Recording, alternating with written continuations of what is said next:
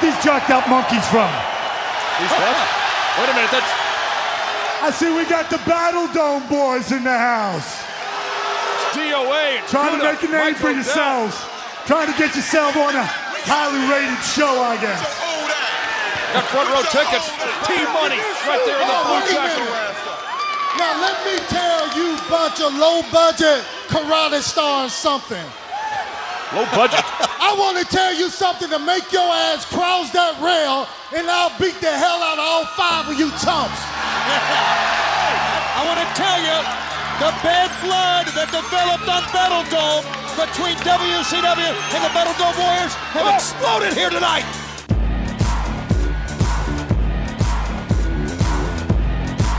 It's a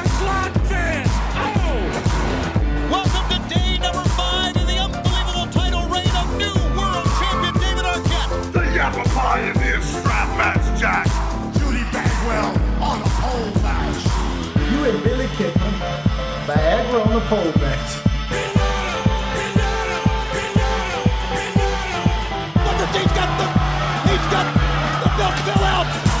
Last week on Nitro, I proved to the entire world that at any given time, I could become the WCW champion. Why this company's in the damn shape it's in because of bullshit like this. This, this, this. Welcome to Keep It 2000, a joke that turned into a wrestling podcast that has revealed itself to be a psychological experiment that is now a holiday special. Uh, we are still part of the post wrestling family. I'm Brian Mann, and joining me is my fellow test subject, Nate Milton. Nate, might I say, great decorating job here on the satellite. I mean, it is good to uh, be talking with you again, my brother, and I appreciate that, man. I'm glad to be seen because that, that's all everybody wants is to be seen. And you know, I got got our little Charlie Brown Christmas tree over here in the corner. We've got our commemorative Buff Bagwell meditation candle over here because I know that's your man. Hey, listen, after this episode, do not say that. we got some Sprite cranberry laid out on the table because you know, in case we have guests here. But I'm, I'm, I'm confused, Brian, because the last time we were here on the satellite of hate, we told the listeners that, that, that we were calling it quits. We, we were putting a pin in the experiment. So why are we back here? Like, eh, why, why have you called me during this festive season back to the satellite, man? Because I know you don't want me to watch WCW again.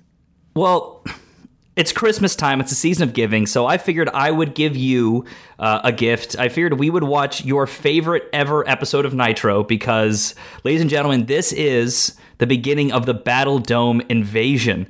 Uh, that was the reason why I wanted to listen to uh, to watch this episode. But isn't it crazy, Nate? As luck would have it, tying into our other show. This episode aired the night before the 2000 election, which I can promise is the only election you and I will discuss this year. Mm, so what you're saying is that an alternative timeline, T Money, Terry Crews could have been the president, and Well, he would eventually play a president six years later. and what what you so what you're saying is T Money could have been the president, and uh, Al Gore could have been a Battle Dome warrior. That's that's where we could have gone. That's where we could have gone. Um, but uh, but Nate, uh, it has been a little over a year since we ended this experiment because, um, frankly. I got too busy uh, working to continue doing the show. So, for this reunion special, it seemed only right to bring on the guy responsible for me being too busy to continue doing the show. Uh, joining us this week, you know him from Hot 97, ESPN, and Complex. You do not know him from the WWE Network currently. Peter Rosenberg is with us. Not currently, no, but you never know what will happen in the world of professional wrestling. What's up, guys? Uh, not much. Thank you for bringing it to the table with us today. Oh, well done. And by the way, since we don't know exactly what will ever happen in professional wrestling, I encourage you, and I'm talking to you specifically, Brian, because Nate, I don't know your work as well, to not say anything so inflammatory on this episode that it will prevent me from ever going back again. Thank you in advance. I don't know. You might not get hired at uh, for a Vince Russo show uh, anytime soon. If we, uh, okay. Oh no, no, we can trash that as much as I think trashing WCW as much as we want will never affect me. I'm confident. hey, we we we we we're not gonna get in the way of anybody's bag on this show, uh, except for Buff Bagwell, maybe. Maybe you know, he got his own way on this show. Uh, but Peter, uh, before we, we jump into things, we always like to uh, know where our, our guests were uh, in the year 2000. So uh, when this episode was airing, November 2000, uh, where were you living? What were you doing? Uh, and what was your wrestling uh, lifestyle like? This was, um, if it's November 2000, it means it's the beginning of my fourth year at Maryland. Mhm. Uh, I started there fall 97. So, yeah, yeah. Feels like the beginning of my fourth year at Maryland. Um, and I am completely checked out of wrestling. Um, Oof. I, in 97, 98, when I first got to Maryland, kids on my hall would get together to watch uh, Nitro and Raw and I vaguely remember, you know, popping in. And it's funny because I I still was joking around a lot ar- about wrestling. Yeah. Uh, one friend of mine, we would. There are old handy cam videos of us having like mock matches in the common room on our floor, but I wasn't watching. It's just so funny that in retrospect, during college with nothing to do, when I could have been watching the most exciting time ever in wrestling, I just wasn't into it. You know, I, I knew who Austin and The Rock were. I knew who Goldberg was. I knew Hulk Hogan had become a bad guy. I knew that stuff, but I just didn't care. Fully, fully, only engrossed in, in hip hop and my college radio show. That's that is all. That was all I was doing. So completely checked out. And after watching this episode, as much as I could get through, um, I felt I made a great decision in retrospect. You you were you were certainly validated, brother. Uh, but but if you weren't watching during the peak, what got you back in eventually? You know, it's it's funny. Um, I got back in around 05. Um, I I started. I was doing. I started working at a uh, sports talk radio station, and uh, WWE was coming to town for shows, and they offered me um, Taz and Michael Cole as a guest, and I was like, okay, sure. Like, I I, I vaguely knew who they were and was like, "Yeah, I'm down to have them on my show." Now, at the time, if you recall, uh, this would be pretty detailed, but Taz and Cole were really trying to make it happen in radio at that time um, as as partners. They really wanted to see if they could get like a, a radio thing going. So I think they were really into doing media at that time. You know, Cole's role wasn't quite what it is now. Um, he was really just a commentator um, and not, you know, head of all the broadcasters and stuff like that. It was still in 05, it was still not the the the company that it is right now. So they they were interested in doing other things, so I think they liked doing radio. And and funny enough, they came up and did the show, and me and Cole were completely contentious the entire time. like I was I was dissing radio, uh, I was dissing wrestling commentary and like mocking him for doing that. Like I was a jerk, more or less. I was being like a shock jockey kind of jerk. Um, but also had a good time with them and reminisce on wrestling and um, probably did the things that I hate now. Like I used to watch uh, Hulk Hogan, uh, Bret Hart. Yeah, yeah. So, um, you know, uh, so I got to be pretty friendly um, with them around 05. And then as a result, when WWE would come to town, I'd get tickets and I'd go. They started sending me all the DVDs. And honestly, and then I turned on Raw sometime in late 05 and I heard John Cena's music and I heard him use the um, MOP sample at the beginning of his intro. And it I remember like the TV was on and I looked over like wait was that MOP and really like that it's actually an interesting testament to what like good subtle incorporation of other cultures can do. Mm-hmm. It really drew me in and made me interested. I was like oh if this guy has mop as a sample in his song even if he's kind of cheesy and over the top I, know he must be a real hip hop head, like at, you know somewhere. And um, Cena is really what kind of brought me in in 05 and at the time I kind of needed something to distract myself and, and keep myself busy when I was not working and so I um I started watching every week and you know I was talking with my uh, my agent Dipperstein recently about how long my return has been. It's been four, 14 almost 14 straight years of watching it since then. That's uh, it's incredible because I was going to bring up uh, John Cena's beats uh, as a joke as getting you back into wrestling, but uh, it turns out that actually is the case. Um, yeah, it's pretty random. Now you you mentioned that it actually gives us a perfect segue. Uh, with you here, we're going to take a, a quick look back at the hip hop charts. Now, uh, Peter, what do you think was burning up the rap charts the night of this Nitro? Um, let's see. It could certainly be Eminem in that time frame. Mhm. Um, It could certainly be like some South stuff, some uh, some juvenile or or uh, I don't know. Um, it's you know, Big Pun had died earlier that year. Um, I'm not sure. I'm not sure. Well, Ja Rule? I, I know the answer. know. I'm. s- I know the answer, and I'm still not sure because I'll admit I had never heard of this song until I looked it up for this uh, particular show. The number one hip hop song in the country was "It's Okay" by Slim Calhoun featuring Andre 3000.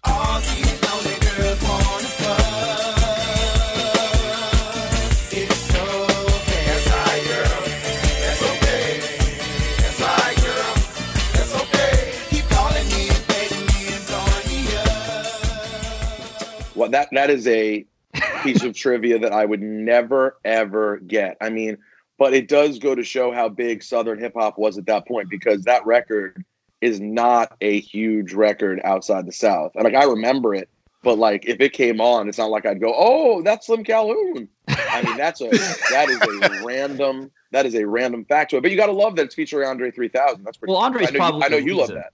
Yeah, Andre's probably the reason why it was. I think people came for him, not so much the Calhoun of it all. Uh, how about you, Nate? Uh, were, were, were you uh, aware of this song?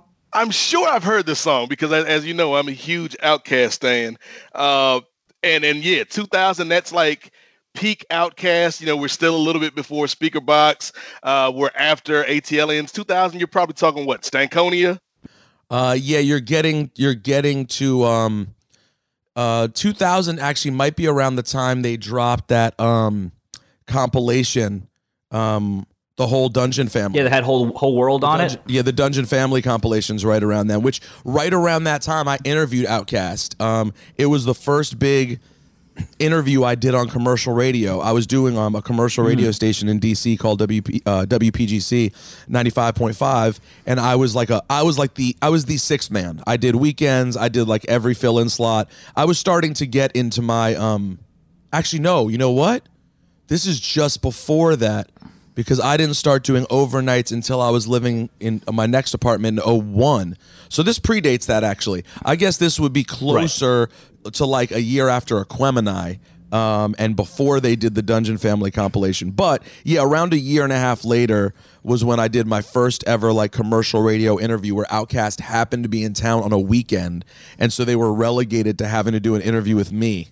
Um, and I really, I really want to.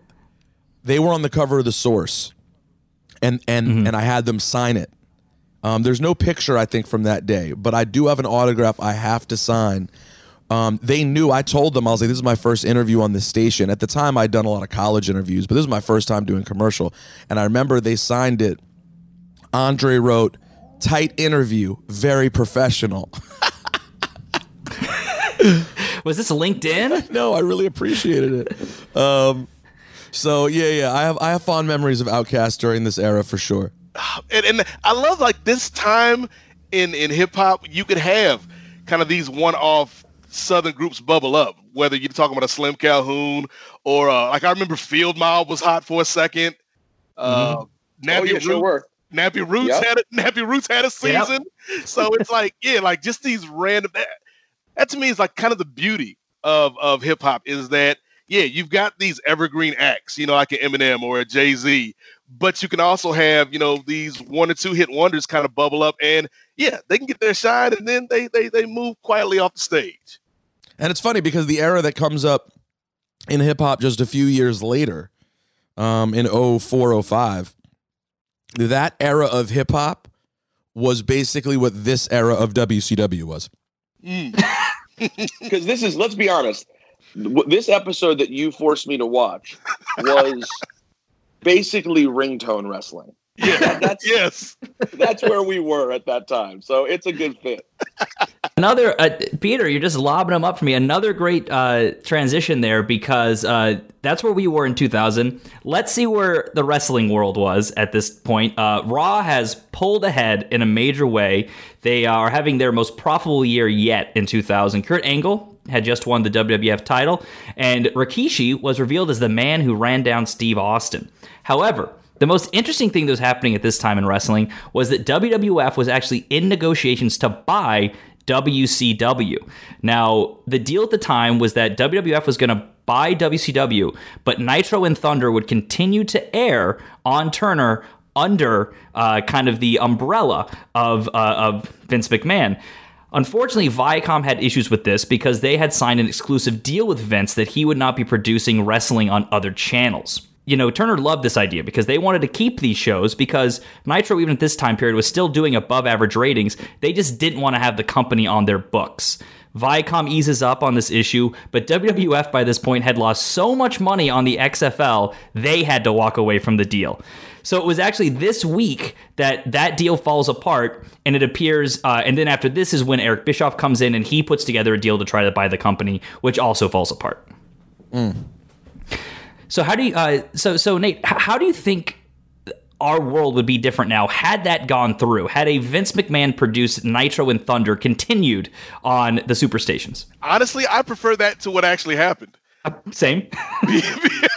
because yes, yes, Vince would still own everything, but at least give me the illusion that there's competition. What's the old Chris Rock joke? Lie to me, Jerry. Lie to me. You'll make me feel like I've got something here on on on the Turner networks.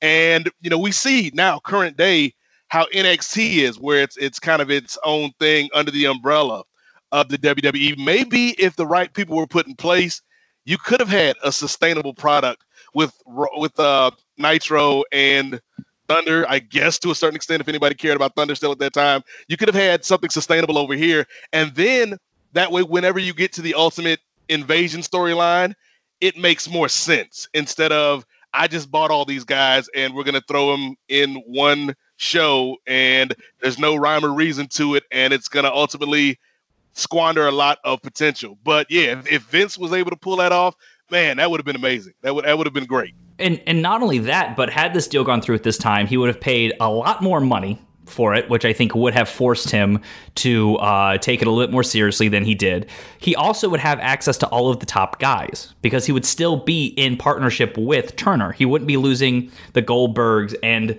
uh, you know Nash and Sting. He wouldn't be losing all these guys. He would still have these guys, um, and I, I I think he would just be like I said, he'd be forced to take it more seriously versus, you know, six months later, he pays $2 million, gets the video library, the name rights, and a lot of contracts for guys he didn't care about. So why, why would you tell me this 20 years later, Brian, man? why why you trying to mess up my Kwanzaa? Like, is that what we doing here this yeah, this please week? don't mess with someone's Kwanzaa. Thank you. Thank you, Peter. I appreciate that. It's not right. We have waited long enough. Let's go ahead and jump into this week's Nitro. Hold on a minute. Woo! Is this in fact the new CEO? Just who in the hell do you think you are? I'm your CEO, and you, my friend, woo, can do nothing about it.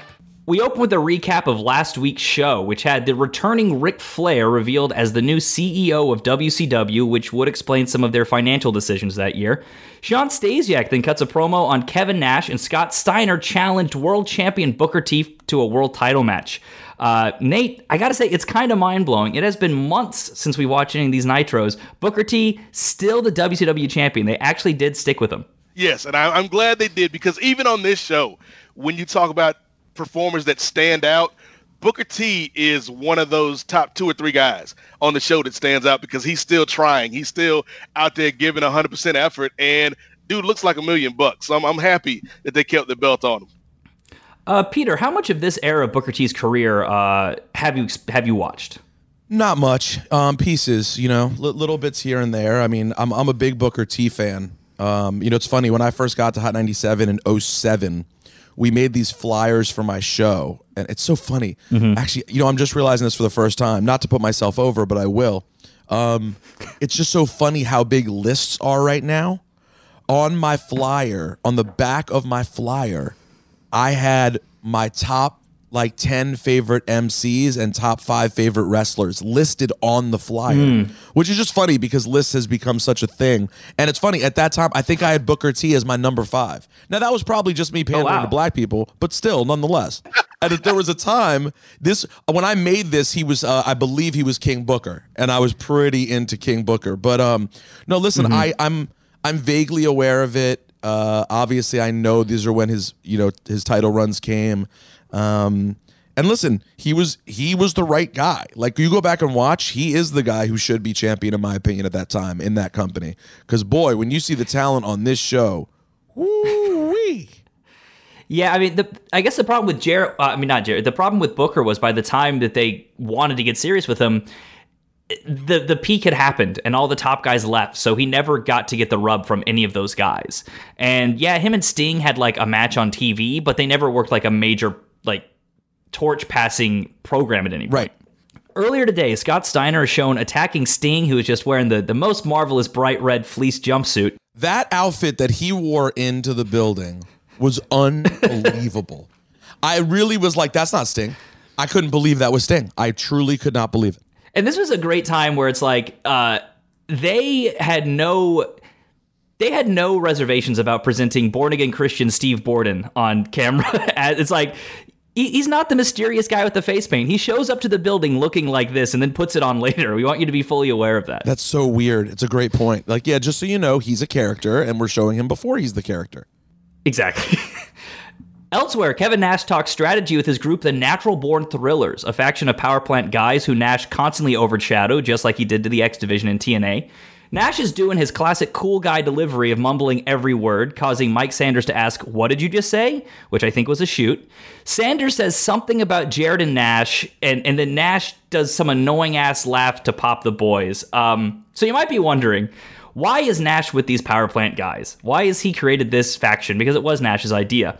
Um, it is widely believed that Nash wanted to show he was a team player so that when WWF bought the company, they would hire him. That's incredible. So the cell falls apart this week, and he leaves the group, and they drop the angle. and by the way, why were they so into the term uh, SOL? I think that was just their thing. I don't know why how they got They there, but I think that, was their The catchphrase. coolest thing. I mean, then you're going to be S O L. I mean, okay, it's it's. I don't understand. I do. not Was there a time when that was a thing?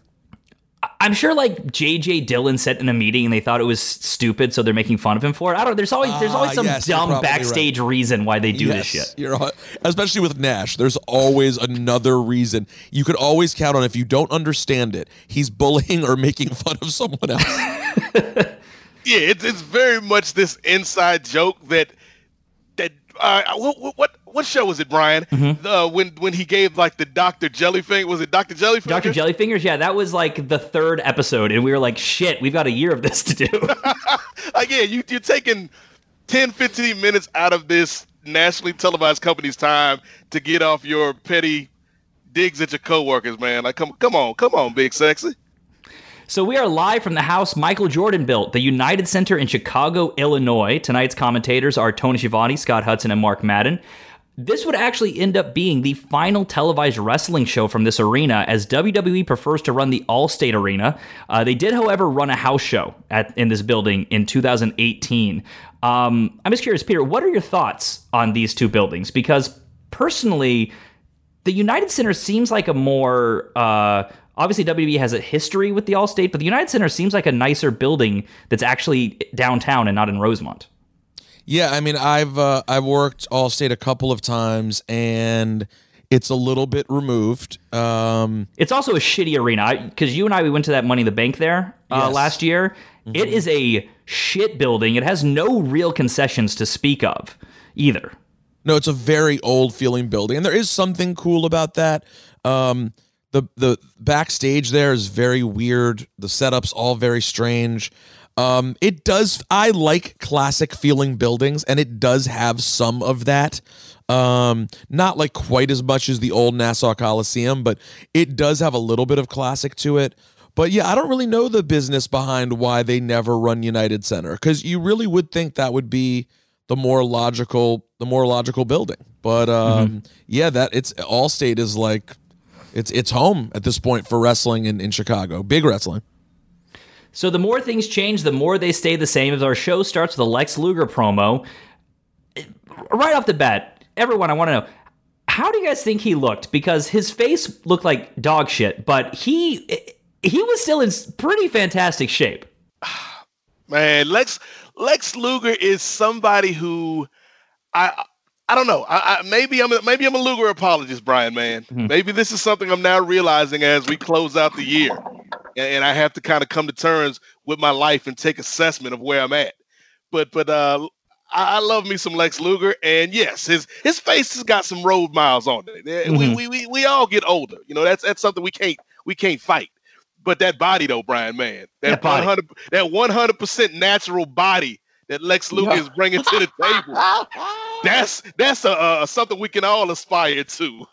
I mean, I mean, listen, I I was taken aback by how much the weirdest thing about this era of WCW, and probably the second biggest reason why I hate it and think it's repug, is how everyone looks. Mm. Like everyone looks like shit. Uh, yes. Luger Luger changed. He became so big. He ends up. It's so weird. I mean, not to get super morose, but he he looks like this weird version of him that seems like such an appropriate precursor to where he ended up kind of later in life Yeah. in in sort of the uh, bad physical space that he's been in for a while. Like like you can just look at him and go, "You're okay." Now I'm not trying to suggest that he was natural, you know, when he was the narcissist by any means, but he he at least looked like he fit that body. Like this doesn't even look like his head belongs on this body. Like he Yeah. looks so strange. Um, and I'll get to other people's weird looks as we get to them. So uh, I'm getting all my positives in here before he opens his mouth because he still had to cut a promo here. Uh, Luger walks towards the announcer's booth with a magazine in hand. He asks Madden to stand up and uses a lot of big words to call him fat. Luger then heads in the ring and brags about bashing Buff's brains in last week. Luger challenges Goldberg to a match at Mayhem where he will beat Goldberg's streak. Yes, that's right. WCW is trying to reboot Goldberg's undefeated streak, a thing you literally, by definition, can only do once. Luger reveals that the magazine he hold he is holding is WCW magazine, maybe the only copy they sold. Luger points out the magazine has a full chapter from Goldberg's upcoming autobiography. Luger then calls in Ross Forman into the ring. He is a writer at WCW magazine. He asks him if he uh, he asks him if he finds an article on Goldberg more important than an article on Luger. Forman admits there are no articles about Luger in the magazine. This pisses off Luger, who puts Forman into the torture rack. Refs enter, and Luger lets go the hold. Um, I'm going to be honest. I think Ross Forman cut a better promo than Luger did here.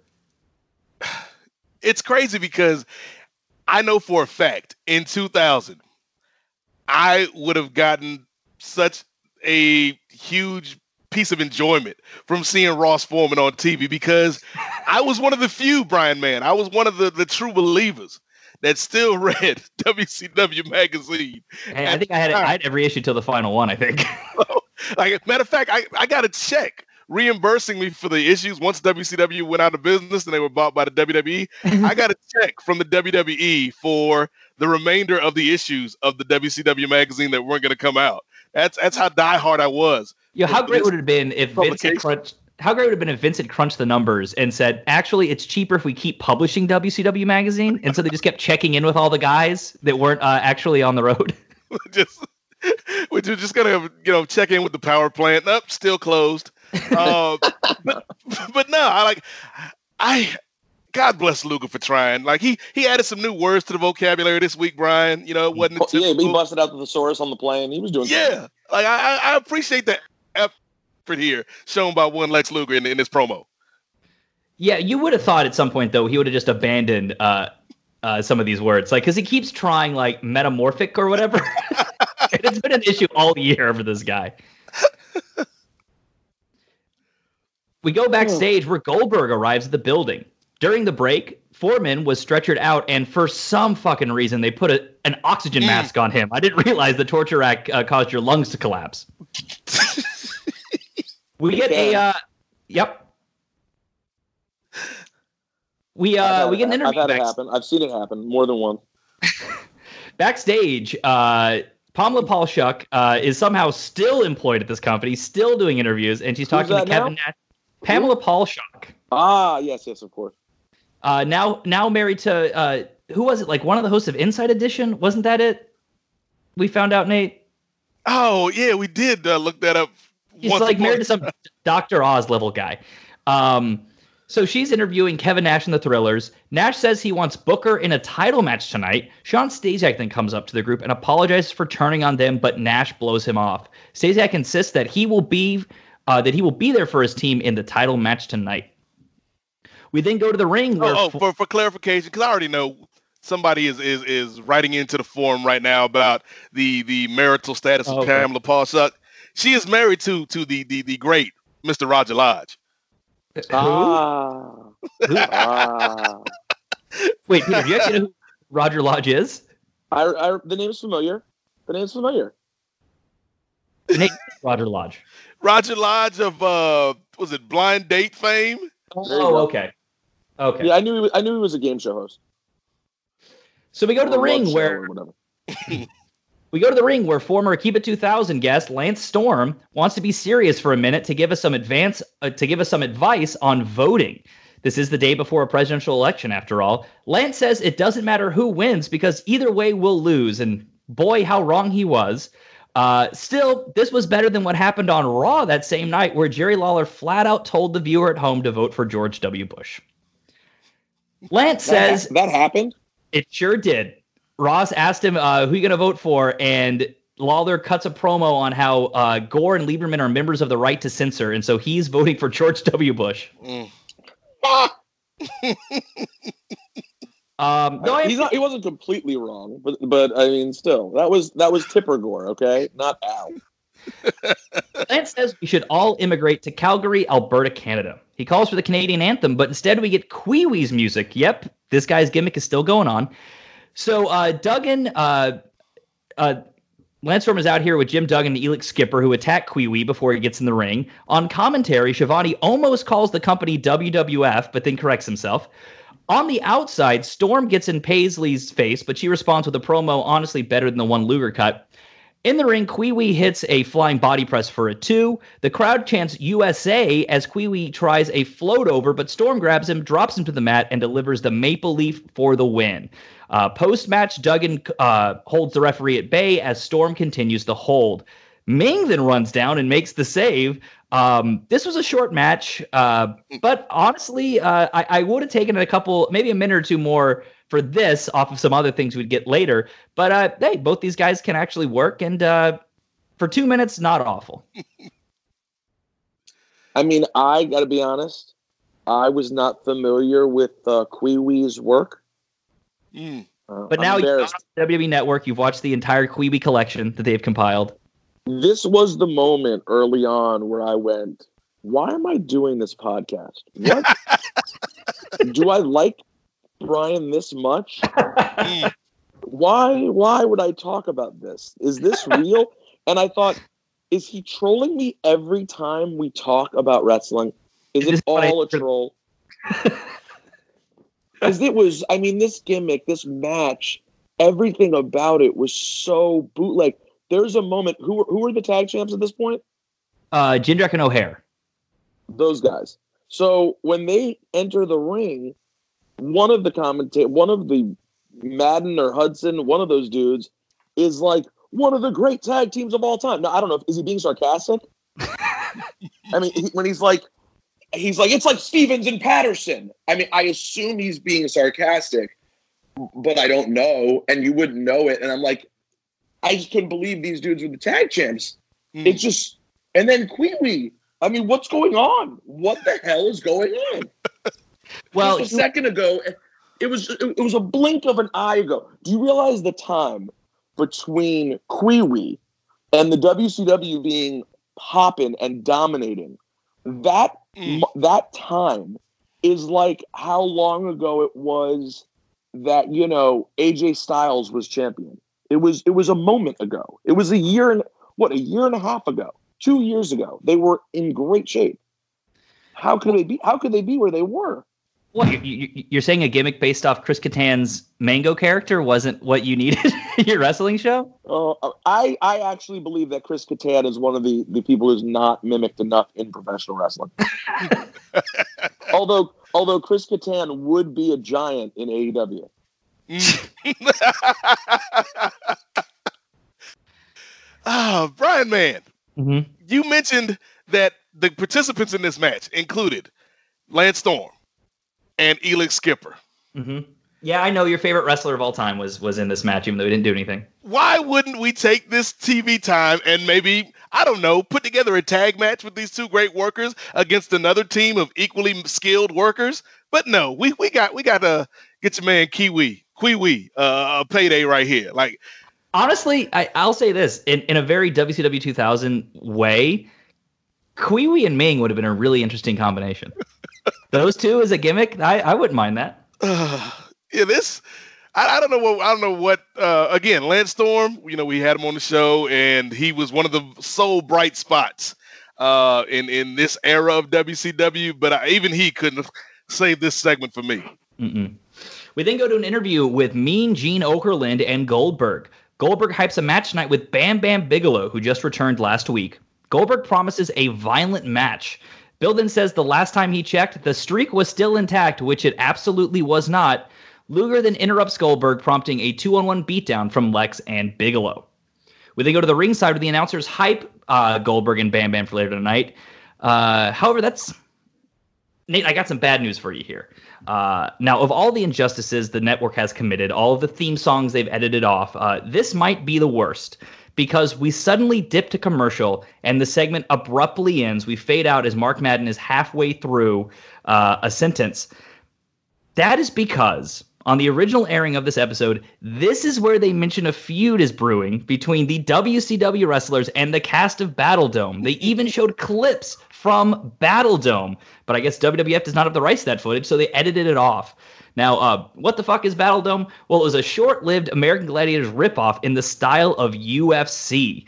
Um, Nate, wait, I know wait, you. wait, wait, wait, wait, Brian man, put some respect on Battle Dome's name. you Well, how- you say they were a ripoff. Explain it to Battle me then, Dome because I I have seen almost none of this show. You see, you say Battle Dome was a ripoff. I, I say Battle Dome was the evolution of American Gladiators. Okay, Brian, because you know American Gladiators, you got you know your six male gladiators, your six female gladiators. You know you got random contestants. Shout out to Two Scoops, Wesley Berry. Uh, you know, you, you, it's it's very sports themed. Mm-hmm. Battle Dome, no. You know, we're doing away with all this realism. We we incorporating professional wrestling elements into it. We're getting rid of the women gladiators. Maybe maybe it's because of misogyny. Maybe it's because of budget. But we're getting rid of the women. We just got male warriors. And and and they all have very specific, some would say stereotypical characteristics. We got we got a voodoo man, we got a, a redneck dude, we got a, a, a muscle dude, and we got a black rapper slash thug slash athlete question mark. And and they, they brought these personalities to the table, Brian man, each week on Battle Dome. And Peter, ha- had you heard of this show before I texted you about it? No.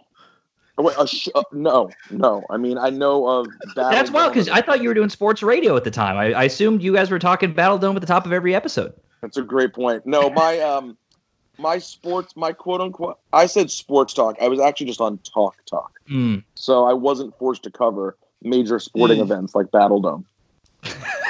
I mean, look, look, Brian, man, listen to the people associated with this. Steve Albert, Scott Ferrall, Downtown Julie Brown, Ed Lover. Need I go on? No. Oh my! And this is all before we get to the Mancow appearance on this episode. Oh, I've got I've got some questions specifically for you on that one, Peter. Uh, we go back to the arena where Shawn Stasiak comes out to his Mr. Perfect knockoff to announce to face hardcore champion Reno, but Reno doesn't come out.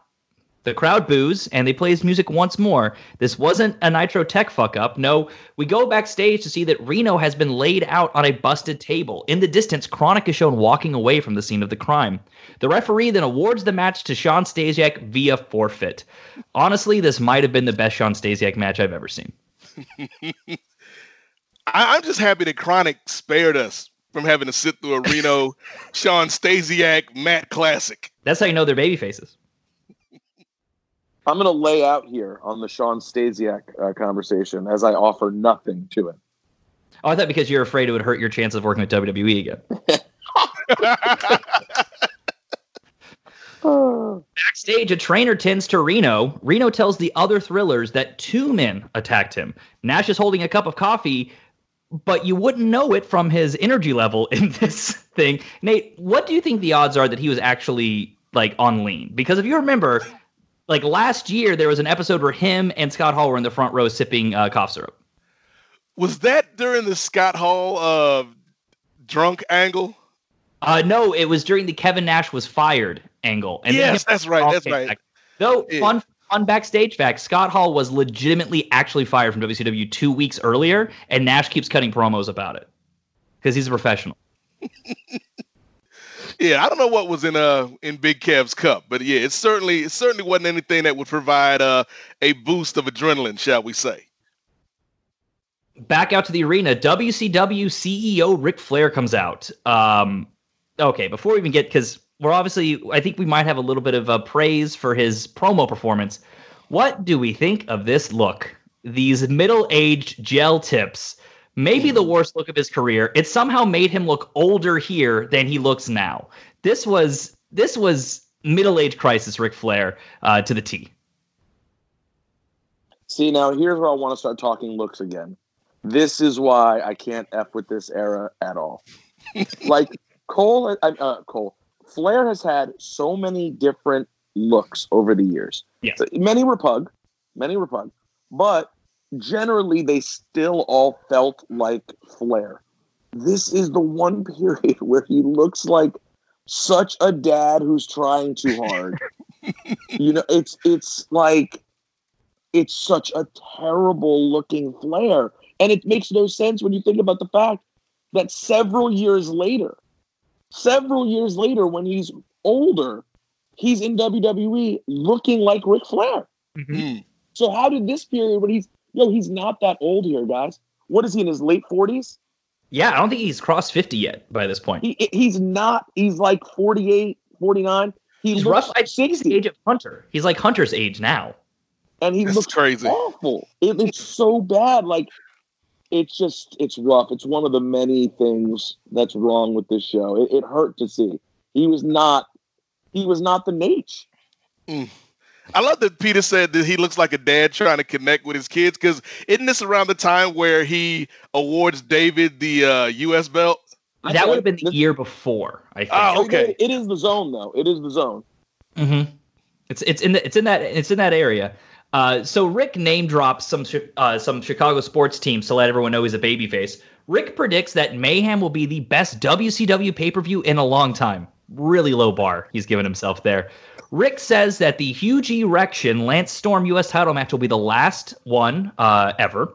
Ric announces that Luger will face Goldberg, a match that was already announced. He also says the world title match will be a steel cage match, and the winner will be the number one athlete in pro sports. Lots of hyperbole. Ric then says he respects Steiner, but his conduct will not be tolerated. This brings out Steiner with Midajah, who gets in Ric's face, uh, who gets in Ric's face and roughs him up in the corner. Booker T comes out and makes the save. Ric says to Booker T, "Now I know why I'm retired." considering uh, he would not actually have his last match for 12 more years. Ric, uh, due to the attack, Ric announces that he will put a straitjacket 12 feet above the ring inside the cage for the wrestlers to use at their title match at Mayhem. Ric then promises that if Steiner touches him or any other non wrestling employee, he will be fired. So, what do we think of uh, of uh, Flair's performance here? Um, this is a time period in his career where Ric has been kind of public that he was uh, pretty depressed. He was dealing with some personal issues, and just the overall state of the company uh, w- was was affecting his performance level. Mm. I mean, Ric Flair on a microphone is always going to be at least solid. You know, I I don't think that there's a way possible for that man to have a bad performance on a microphone. Like some are better than others, but given who he is and given who else is on this show and talking, he's going to stand out that being said, Brian, man, Ric Flair right here, he is our he is our our commissioner. He is the CEO. He is the person in charge of this this sporting organization. I never thought that I would see a man that makes Roger Goodell look brilliant by comparison with some of these decisions that Ric Flair is making right here. Because the, the fact that I don't approve of Steiner's methods, but I'm going to put a straitjacket in the ring for the world championship match. Like how how does that Right. Accomplish what way. we're looking to do. How do you feel about uh, uh, Flair's performance, Peter? Uh, I didn't think it was bad. I thought it was. I thought it was Nate. You know, I thought from in term, not how he looked, but how he acted, he was he was cool. Um, I just like I'm amused at thinking about him having to work with Scott Steiner when you think about how they ultimately felt about each other. Mhm. I mean, they pro- I'm assuming they already despised each other completely. Um, so, uh, And but I thought his actual performance was not bad. And interesting enough, I don't think the two of them ever actually ended up having a feud. Uh, I know they'd end up being on like a heel team together the next year, but I don't think they ever did a proper Flair Steiner match. I don't think this led to that, unfortunately. Uh, wonder, and, did- and you wonder whether it's because they actually hated each other too much. those two cooperating together in a match might have been a little too much to ask. we then get a uh, Jimmy Hart interview hyping his ongoing feud with every radio DJ in the country. Uh, Here we go. This is the segment that I am most interested to talk about with Peter. Hart name drops some of the DJs that have applied for a match with him, including Rick Dees, Casey Kasem, and Howard Stern. He says he's already beat up Jimmy Barron and Bubby the and Bubba the Love Sponge. Hart runs down Chicago's own Mancow, who then enters the scene wearing a Creed t-shirt and a leather jacket. Hart acts all scared, and Mancow puts his hands on him, but three count makes the save. Now, I'm I'm obviously I'm interested in your thoughts on all of the DJs that were name checked here, Peter. But my biggest question is, how jealous were you watching this mm. segment? if they did this gimmick in 2019, how quickly would you have answered Jimmy Hart's challenge? I mean, it would have been a moment in time, you know. And to get the beat down, here's what I was. First of all, it's just funny that Mancow was so big. I, I truly, it's funny for someone who's in radio. I know nothing about Mancow. Mm. Like I always, I heard his name, and you could hear from his his pipes the second he starts talking. You get it. He's a radio dude. Um, but I knew nothing about his gimmick on radio. So all I noticed was this guy can't sell for shit. I mean, they beat the fuck out of him and he would not take the beat down. Like he just kept getting up. It's like, dude, you're a skinny radio DJ. Why are you not getting beaten down by two wrestlers and a manager who are hammering the shit out of you? Like, how do they not go over this with him before? Who do you? I I'm thinking about it because I can't. There's really there's not a Jimmy Hart in WC in WWE right now who could do a similar thing. But let's say someone was doing this. Let's say let's let's say Pat McAfee was doing this, where he was challenging all of these radio DJs. A, would you announce the challenge? And B, do you think Ebro would be willing to walk to the ring with you? Oh, 100%. Oh, Ebro would definitely be psyched to come to the ring with me. As my muscle? Are you serious? So like if they're doing a show on Long Island, you would you would you'd you do the segment.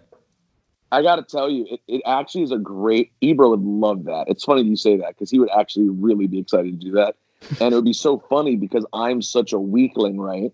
So Mhm. you're like, who's your muscle going to be? It would be so expected to be a wrestler, but when Ebro comes out and is a pretty big, jacked up dude, it'd actually be great for a pop. Mm-hmm. Although even better if Ebro then turned on me. Oh, Ebro and Pat McAfee join join forces. Yeah, and they both hit me and they both beat me down. And then who do I go to for the save? So uh, three count comes to the ring. Wait, wait, wait, wait, wait, Brian, man, wait. I, I haven't done this in a while. I haven't done this in a long time, and the listeners know what I'm about to do. I'm reaching in my pocket, and I'm throwing a flag on the play for Jimmy Hart. Because Jimmy go. Hart went out of his way to name all of these illustrious radio DJs, but not once, Brian, man, did I hear him call out Tom Joyner. Great not point. once did I hear him call out Steve Harvey or Donnie, Donnie Simpson. Simpson? Exactly. Ed Love and Dr. Dre, like Jimmy Hart, the the, the Starbuck qualification- Wild, Wendy, Mm. nothing. The qualifications for for your contest, Jimmy Hart, seem seem a little uh seem a little skewed, shall we say? Uh, let's just say WCW know who their audience is at this point. let's put it that way. We're not that far removed from rap is crap. Yes, yes. So two count comes to the ring, and believe it or not, Nate, we actually hear their music. This is a new song that WCW actually had the rights to, so it is intact on the network. We get a clip from Thunder where Shannon Moore and Shane Helms kicked Evan Karagias out of uh, the group. On the mic, Moore and Helms say their backs are no longer sore because they're not carrying Evan around anymore. Out next are the Young Dragons with Leia Meow. The Dragons and three count brawl before the tag You champions. said Peter- Leia Meow, correct? Yes. All right, continue. Uh, The Dragons and three count then brawl before Peter's favorite tag team, Jindrak and O'Haire, get in the ring and make this a three way. Uh, the They're like Dragons. demolition, by God. The Dragons and two count team up to beat up the uh, the tag champs. Moore hits a famous on Jindrak. The tag champs then block double suplexes and reverse them into their own, a nice little big man spot. Uh, we we then get some you know launches to the outside. Everyone's kind of brawling all around. The Dragons try pull launches to the champs on the outside, but they get caught and dropped on the railings. Shane Helms hits a variation of an inverted DDT on Yang, but Evan Karagias runs in, makes the save to absolutely zero pop from this audience. They don't give a fuck about Karagias. This then leads to a senton bomb, and Jindrak and O'Haire uh, retain the tag uh, titles. Um, I will say, I thought this was a nice little showcase to make these guys seem like really, you know, big deals. I mean, you can, you know, we can argue about whether or not they had the talent for this, but I thought it was at least well booked to make them look good. Uh, Post match, Kaz sends, Kaz Hayashi sends Evan into the ring, and everyone kicks his ass. As all the losing uh, wrestlers beat on Evan in the ring, the tag champs have words with the Battle Dome Warriors ringside, and of course the the camera completely misses this. Back in the ring, a maskless Jamie-San, Jamie Noble, makes the save for Evan Karagias with a chair. Um, a lot happened here post match. Oh, what what did we think of this whole segment? I had stopped watching by this point. but in hearing about it, I just want to say, sounds great. You're, you're, so you're telling me you stopped watching this episode of Nitro at this point? Um, isn't this the second time we saw Lamb Meow? No, no, no. This is the first time. Okay, then I'm still. I think I was still there. Sorry, this is right before I checked out. you know, Brian, man, I'm a big fan of the Young Dragons Mm-hmm. and, and that man, Kaz Hayashi. And while this wasn't a great match, I think they did the best they could to prop up Jindrak and O'Haire by putting them in there with uh, two count and putting them in there with the Young Dragons, two teams that they could work off of. The part that I didn't really connect with, and I'm not alone because nobody in the damn uh, United Center gave it gave uh, a damn about it either, is when we had the returns from uh, Evan Karagias and then later on uh, Jamie-San. And I think it's because they haven't given us a reason to care about these teams, and so when they split up, it doesn't matter because we didn't we didn't uh, really think anything about him to begin with. Um, and yeah, I'm, I'm mad the camera camera guys missed the uh, the interaction with the Battle Dome Warriors because that's what I think would have helped this show out in the ratings in the quarter hours. Every quarter hour, you got to go to that ringside camera and and get T Money because T Money is uh what's what's bringing in the ratings right now. Uh, now, Nate, I know whatever disappointment you felt with that lack of uh, of a close up to the Battle Dome Warriors was instantly removed when we Mm. cut to M.I. Smooth backstage. Yes. M.I. Smooth teases opening the door of his limo, but stops himself. The announcer says that Ric Flair's latest reinstatement must be in that car. An episode of A. An episode of AEW then. So wait, wait, wait, wait, wait, wait, wait, wait, Brian, man, wait. Mhm. Another flag on the play because I know this is a wrestling trope where we have like the limo or the Hummer outside, and who's coming in? It's a surprise. But again, I think this speaks to Ric Flair's decision making as a leader. This the middle of November in Chicago. You just gonna have this man sitting outside in the cold in the damn car? Uh, he was That's inside really- the arena. That's disrespectful, Ric Flair. So an episode of AEW then broke out as DDP made his way to the ring. Uh, apparently, this was a big return as DDP had not been on TV since he walked away all those months ago. They actually stuck to that angle. Um, You talking about the, uh, the lemon in his beer promo that we, we covered? Yep. And and and, and what a way to come back. uh, DDP says that he uh, just when he thought he was out, they pulled him back in. He says that he had a non-televised match against Booker T a few weeks ago in Amarillo, Texas, and that before the match he was bummed because of all the crap that was going on in this company. But when he came through the Mhm. curtain, he heard a pop that blew the roof off. By and the way, made- I lied. I watched this segment too. I, want to apologize. I watched this segment too. Go ahead. DDP had a moment of clarity and realized he's living the American dream and he's back and he's jacked. DDP is then distracted by the Battle Dome Warriors, Coda, DOA, the Commander, and T Money, played by Terry Crews. DDP asks uh, the Warriors if they want to get it on. DDP then brings out Buff Bagwell, the Cat, and Rick Steiner as his backups. Apparently, this was also Rick Steiner's return. The Cat tells the low budget Karate Warriors to jump the rail. Uh, in case you forgot what year this was, Buff calls the Battle Dome guys queers. Uh, this was muted in the original broadcast, so I'm glad WWE restored the audio for this. Rick Steiner goes through all of his catchphrases, and the Warriors jump the rails. Security is quick to pull off the Warriors, but then Buff says, WCW 1, Battle Dome, nothing. Uh, a lot going on here. I guess we're bringing back Page so we can, you know, kick off this hot shot Battle Dome uh, war here. Uh, but my first question is to you, Peter. Um, let, let us compare uh, Terry Crews here to uh, I don't I don't know his appearance on Open Late. Which do you think was more successful? it's a very good question. Uh, unfortunately, I, am not 100 percent sure is the problem. Um, I just I I've forgotten that I I got to tell you when everyone talks about Terry Crews and wrestling, I'd been completely checked out, so I didn't really understand what it was all about. Mm-hmm. But what I was more taken aback with was that when DDP comes out, first of all, how does he look the exact same then that he looks now? Which the dude has both, always been 45. Yeah, which is like both great for how he looks now and not yes. as good news for how he looked then. Mm-hmm. But also, he was so obsessed with using inside business language in his promo. Like the whole thing. I'm a shoot. Oh, cheap pop. Like the, he was at a point where they don't even remember what entertaining. And like I'm not. It wasn't a bad promo. Like he was still over, and the crowd at this point, they're just happy to have someone out there who's not Kwee So they're they're. I'm not saying they're not into it, but it's like at this point, everyone had lost any ability to to say normal words that would truly pop a crowd. It was like even DDP was just so inside baseball. Who are you? You're just trying to pop the boys.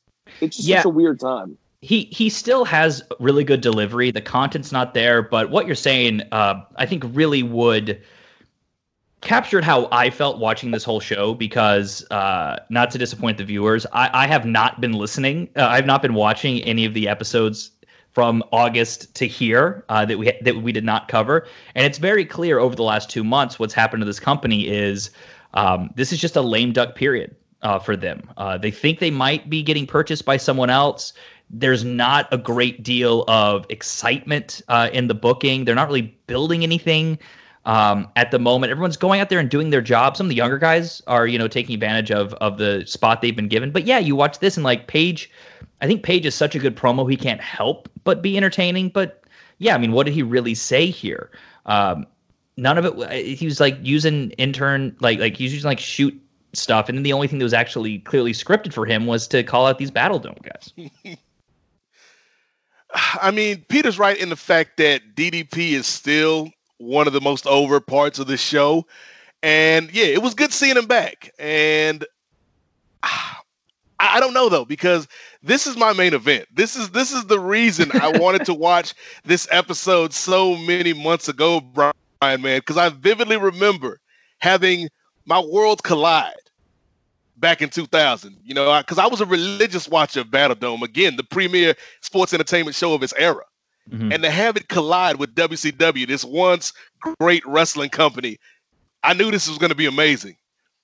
But the first thing, or one of the first things out of DDP's mouth when he addresses Battle Dome, is he talks about how low the ratings are, which was very true at the time.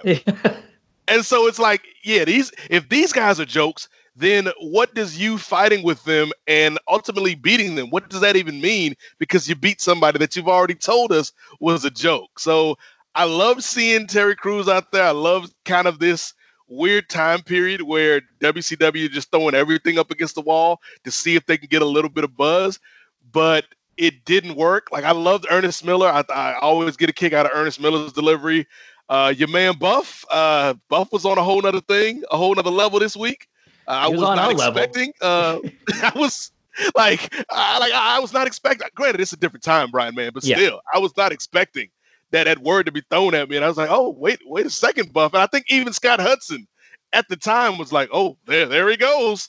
Yeah. So I, I think this was a really interesting kind of slice of of time when you look at this company that is trying anything it can to get back to where it was a year and a half, two years ago, and unfortunately, this wasn't it. Like, this wasn't what was going to spark people's attention. This wasn't what was going to get people talking at water coolers it wasn't even what was going to get people talking on message boards because outside of you know a very select few friends that watched WCW at the time, I don't know anybody that remembers this Battle Dome invasion, and and it's sad because it it could have been maybe I don't know I don't know if, there, if the way that they could have done it to make it actually be resonant, but this wasn't it. I mean, I doubt Terry Crews even remembers this. Uh, we'll go backstage where Pamela interviews Shawn Stasiak. Stasiak says he has nothing to do with the attacks on Reno and Palumbo. Back in the ring, Jeff Jarrett and Scott Steiner team up against Sting and Buff Bagwell. So yes, Buff went backstage just to make another entrance two minutes later. Madden says he oh, can't oh, remember- Brian, real quick, real quick though. I, I don't, I don't know if the listeners are aware of this, this little tidbit, this little factoid I'm about to drop on them right here though. Mhm. Uh, your man O'Haire from the Battle Dome Warriors, the pretty boy, Yes. His wife is actually Midajah at the time. Oh. Okay. Yeah, Scott Steiner's freak Midajah. That's actually his wife at the time. I don't know if they're still married, but at the time they were, they were a thing. Well, she's got a type, I guess. Madden says he can't remember the last time he saw this much talent in the ring. And in his defense, he was busy while Raw was on. So Jarrett gets the fir- uh, gets the first attack. Um, I got to be honest, this match was, you know, if we talk about people going through the motions, that would that's what this was. Like this, you could have told me this was a house show match. Everyone kind of did their big their spots. We got to see their moves. Uh, the finish comes when Buff hits a blockbuster, but Jarrett then decks him with the guitar. Jarrett and Sting then battle on the outside of the ring. Steiner puts Buff in the recliner. The referee has to just to ignore the fact that the entire mat is covered in guitar pieces and uh, calls the, uh, the the the submission or whatever. Um, I mean, yeah, this match didn't do much for me, and it's the thing that's so funny about this time period is how they're really that they're they ha- they still have a few stars, like they still have a few stars signed on their roster, Mm. like Sting. But who how, do you who, who- who do they, in total they have Sting, Flair, Goldberg, Luger, Booker T, DDP, Nash. Nash. and that Jarrett would be at the bottom of the tier of those guys. Okay, But you yeah, still so had like a lot of and, like what is Sting doing here? Nothing. Sting didn't got a promo. Sting's not in a in, in, in a in a feud. Um, yeah, it's just wild that you look at this and they they still had a pretty impressive roster, all things considered. Yeah, yet they still managed to make the show terrible. Here's the question I have for you. Because I know as much as you're mocking this stuff, you do really enjoy it in some way. What what did you enjoy? Is there anything unironic about what you enjoy about this episode? I mean, I like I like seeing my friends. You know, I like seeing my friends again. Uh, I about this particular episode because I guess for me it is always fun to kind of do the memory lane thing because I I was still a big WCW fan at, at this time period. I wasn't aware uh, of how awful it was. Um, I'm also in middle school at this point, so like I, I wasn't the most critical when it came to this stuff. How And- dare you? and I think a thing that that kind of gets forgotten is that this is a time period before streaming. This is a time period before uh, you know being able to watch matches online. Um, on demand is not a thing, so you kind of are happy to just get the wrestling that they give you. So even though this match kind of sucked, I'm sure as a kid I was still like, I'm getting to see Jeff Jarrett. It's been a week since I got to see Jeff Jarrett. He did the guitar thing. I like seeing the guitar thing. Right, That's there you go. probably where my head was at at the time. Yeah, and, and and as for me, like I, I think you know because I was a little bit older than Brian at the time. I knew the company you were was still into it. Nate, you were yeah. still into it. I was I was into it until they closed the doors. Uh, and I think a lot of that, Peter, is brand loyalty. And even if your brand isn't great, even if your brand is borderline trash, I think it's still your brand. And people are creatures of habit. Like there's a reason why, uh, you know, the president has a, a stronghold of a certain percentage of the country, and regardless of what he does, they're still going to rock with him because it's it's your brand and you're tied into that. And me, I was a WCW fan. I was an NWA fan. You know, they they were they were my wrestling company, and and I felt about them the same way I felt that that sense of pride when Outkast got on the stage at the Source Awards and said the South got something to say. Unfortunately, WCW didn't ha- didn't have a lot to say in 2000, but I was still rocking with them till till the bitter end. So Alex Wright, no longer Berlin, comes out with Disco. The duo are now known as the Boogie Knights. Uh, in their pre-match interview, Disco translates Alex Wright's German. Disco claims that Wright says Chicago is the greatest city in, in America, which gets a pop. Disco then claims that Wright says he will uh, rename the U.S. title the German title, which gets booed. The announcers remind us that Alex Wright speaks perfect English. U.S. champ General Erection then comes out with Major Guns. Uh, these two have a, a, a, a, bit of a match, which reminded me how great Alex Wright is and how shit uh, Jim DeMott is.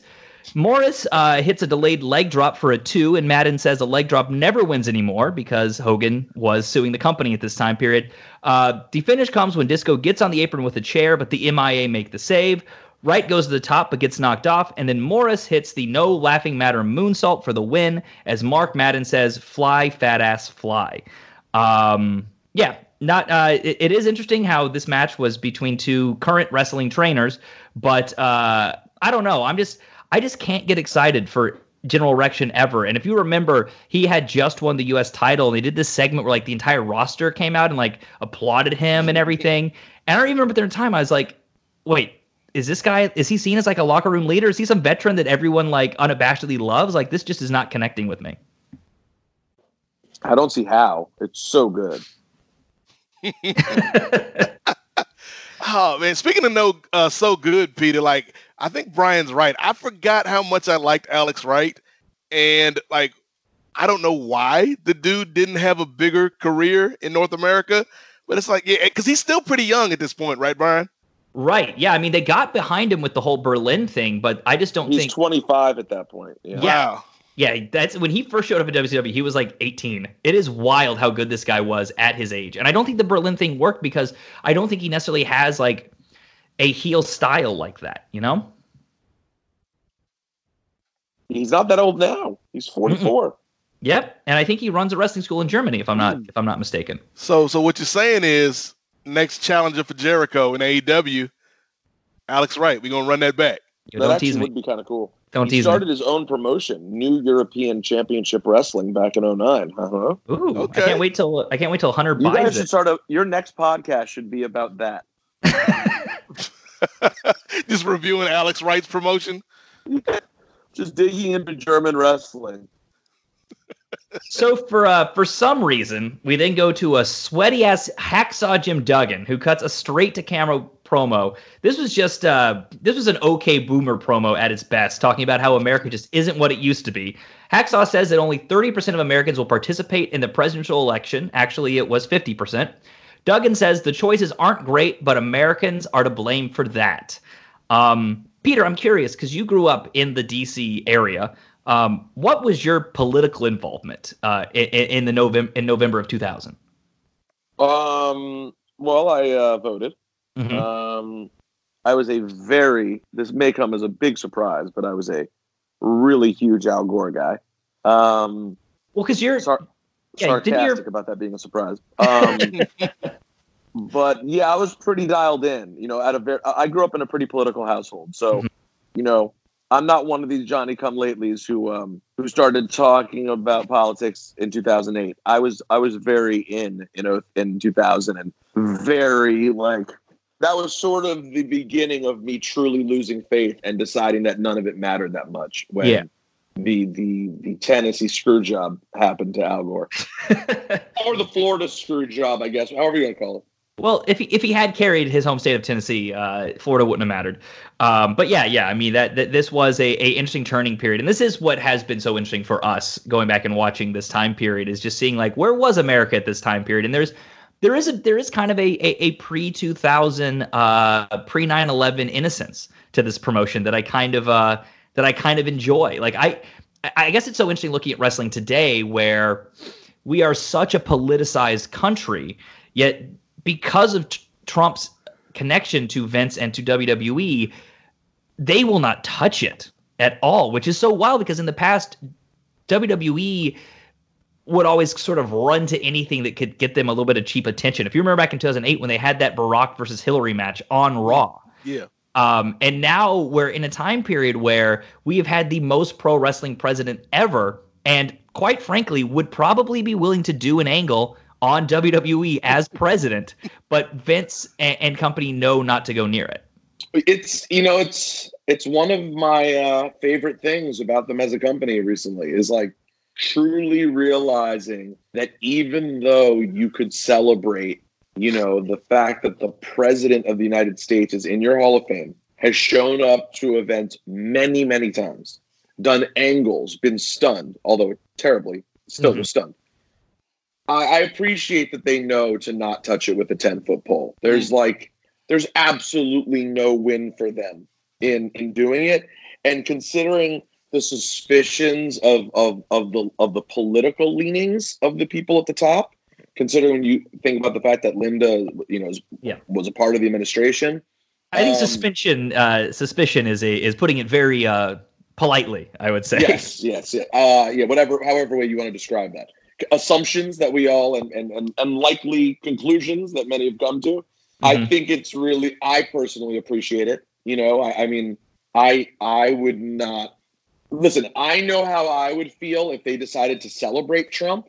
So I don't know. I mean, I, this is certainly one thing I think would be very hard to knock them for their dissociation from politics. Though I'm assuming they still will do as we get closer to election Some like you should go out and vote stuff. I'm guessing they will do that. Yeah, I, I am curious to see what will happen uh, when Trump is no longer in office because take this for what you will. I remember at the time in 2016, I was hearing from people within the company that Vince's kind of idea was that he was interested in doing something there, understood that it wasn't a great business decision. And again, this is just what I kind of heard was that the idea was that they would not mention Trump until the election was over. Everyone assumed he would lose, and then they would try to do something with him afterwards. Mm. So it will be interesting to see if they actually follow through with that, or if they realize he has just polarized so many people over the last four years that he's I- I- he's I not think, touchable. I think it could legit be it could legit be 10, 15 years before they acknowledge him. I, I think that's not shocking. That would not surprise me. it's just Um, so interesting when you look at because they're you know they usually run packages on President's Day. Yeah. Uh, on WWE programming, yet they cannot show you the current president who they have No. hours of footage of. I mean, well, and think about it, and then and even on Martin Luther King Day, they show Obama. Mm-hmm. They they will celebrate Obama and not show Trump. So you know, it could be worse. Let me just say that. It now, could. what couldn't what couldn't be worse is the rest of this show, which is why I have to jump now. Because this is when you stop watching. yeah, I have nothing else to offer. I have nothing else to offer at this point. This but I will say this to anyone your- listening: uh, please, please check out an episode of Cheap Heat. Um, Nate, we should have you on the show sometime. Maybe you and Brian come on together sometime. Hey, that that would be wonderful, brother. Maybe maybe we can talk about uh, a president that the WWE actually will acknowledge, and that's my man Dwayne Johnson in 2024. Oh, I thought you were going to say the real president, and that is Jack Tunney. Now, uh, Peter, uh, as you jump off, thank you so much for for for uh, you know chatting with us for as much of the show as you are able to watch. Uh, there's a thing we usually do at the end, but I'll ask you here. Uh, you got to give us your silver lining, the one thing that completely unvarnished, uh, say was a positive on this show. One thing on the show that I saw that was an absolute positive. Um, whew, man, this is. I mean, considering at this point they already changed the logo to something I hated. Yeah. I mean, like literally everything is bad here. I mean, listen, Tony Schiavone's still Tony Schiavone, man. He was still trying. Mhm. He's still the Tony Schiavone you get right now. He was. I thought I had a moment where I'm like, wow, he's still putting in the full effort. So you can watch that show, and if you're just half paying attention and want something to nod off to, like you will still have Tony Schiavone soundtrack. So I'll give it to Tony for the the one one silver lining. Well, thank you, Peter, for uh, putting up with as much of this Nitro as you can. I, did the best I could. I love you both. It was fun. well, Peter, uh, continue uh, enjoying your holidays, and uh, we'll talk to you later. All right, man. Take care. Bye, guys. Uh, you too, brother. Peace. So, Nate, it's just you and I now, which uh, honestly feels feels appropriate. That because if we're being honest, this this is how every single conversation uh, that you have with someone about WCW should go, with the other person leaving halfway through it. Yeah, I mean, you know, it, it, this was our holiday party here, and you can't just, you know, monopolize your guest time, you know, especially when we're talking about Buff Bagwell and and and Lex Luger and and Hacksaw Jim Duggan. You need to give them some time to decompress and enjoy the sights and sounds of the season. So I have no problem with Brother Rosenberg uh, heading over to the uh, hors d'oeuvres table instead of talking about Booker T and Pamela Paulshock with us. Speaking of Pamela Paulshock, uh, she is interviewing Booker T. Booker says Nash will get his title shot tonight, and he's glad Flair is back to set everything straight. Booker says he'll die before he gives up the title. Spoiler, he would lose the title at the next pay per view. Booker then ends the promo with a catchphrase that didn't quite stick. Uh, Nate, I don't know if you remember this one. He says, Booyah, and I'm gonna get with ya. You remember this? Uh, I, I vaguely remember the the booyah phase of Booker T, and I don't know if it was a shout out to uh to uh the hip hop culture or if it was a, an allusion to Stuart Scott, the late great ESPN uh, anchor who is no longer with us, but popularized that phrase in in the modern lexicon. But yes, uh, he went through a bunch of them. You know, of course, he has a classic "Don't hate the player, hate the game." But then uh, he went through. Uh, you know, he got booyah. Uh, there was another one that, that he tried that I don't think worked. Uh, but yeah, if I'm not Booker was- mistaken, I think "Don't Hate the Player, Hate the Game" was actually born on the next episode of Thunder, which would have Hmm. taped right after this Nitro. so I think he instantly realized, okay, this one's not working. and that, and that, that there's a reason don't hate the player hate the game stuck because it's actually even even if you kind of break it down and, and it doesn't 100% make sense at least it sounds cool Yeah. as opposed to booyah and i'm gonna get with you like sir you don't have my consent to get with me So uh, I will say it's a shame that Peter had to leave when he did because you know we're about to get into my silver lining here. Bam Bam Bigelow comes out for a squash match with Goldberg, who gets a massive pop. This dude is still incredibly over. There might be only 4,000 people in a 20,000 seat arena, but they are all here to chant Goldberg's name. Bill gets in the ring and takes a big splash in the corner. Goldberg gets the heat as Lex comes out on stage. Go- Goldberg decks Bigelow and turns his attention to Luger. Bigelow takes advantage of this with a backdrop suplex. Bigelow uh, goes up top and hits the diving headbutt, but only gets two. Goldberg fights back, but Bigelow goes for the greetings from Asbury Park. Goldberg slips out, finishes Bigelow with a spear and a very impressive, uh, impressive jackhammer considering Bam Bam's size. Um, you know me, I'm always here for a Goldberg squash. Uh, whether it's it's 2000 or 2019, I don't care. Um, I love I love seeing Goldberg. I love seeing Goldberg uh, doing his thing.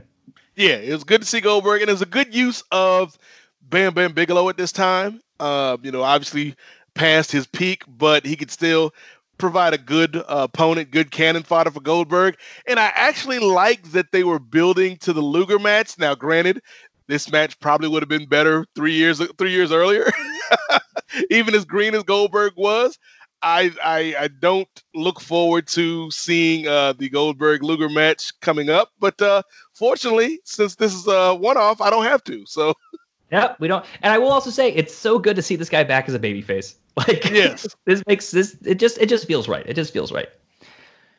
So Scott Steiner and uh, Midajah are then in the ring because we haven't had enough of him tonight. Steiner rants on Flair and Booker T before heading to the announce table, and of course it's Steiner, so he had to get in one slightly racist line claiming that Booker's mother doesn't know who his father is. Uh, I'm sure Hunter was at home taking notes for his program a couple weeks later.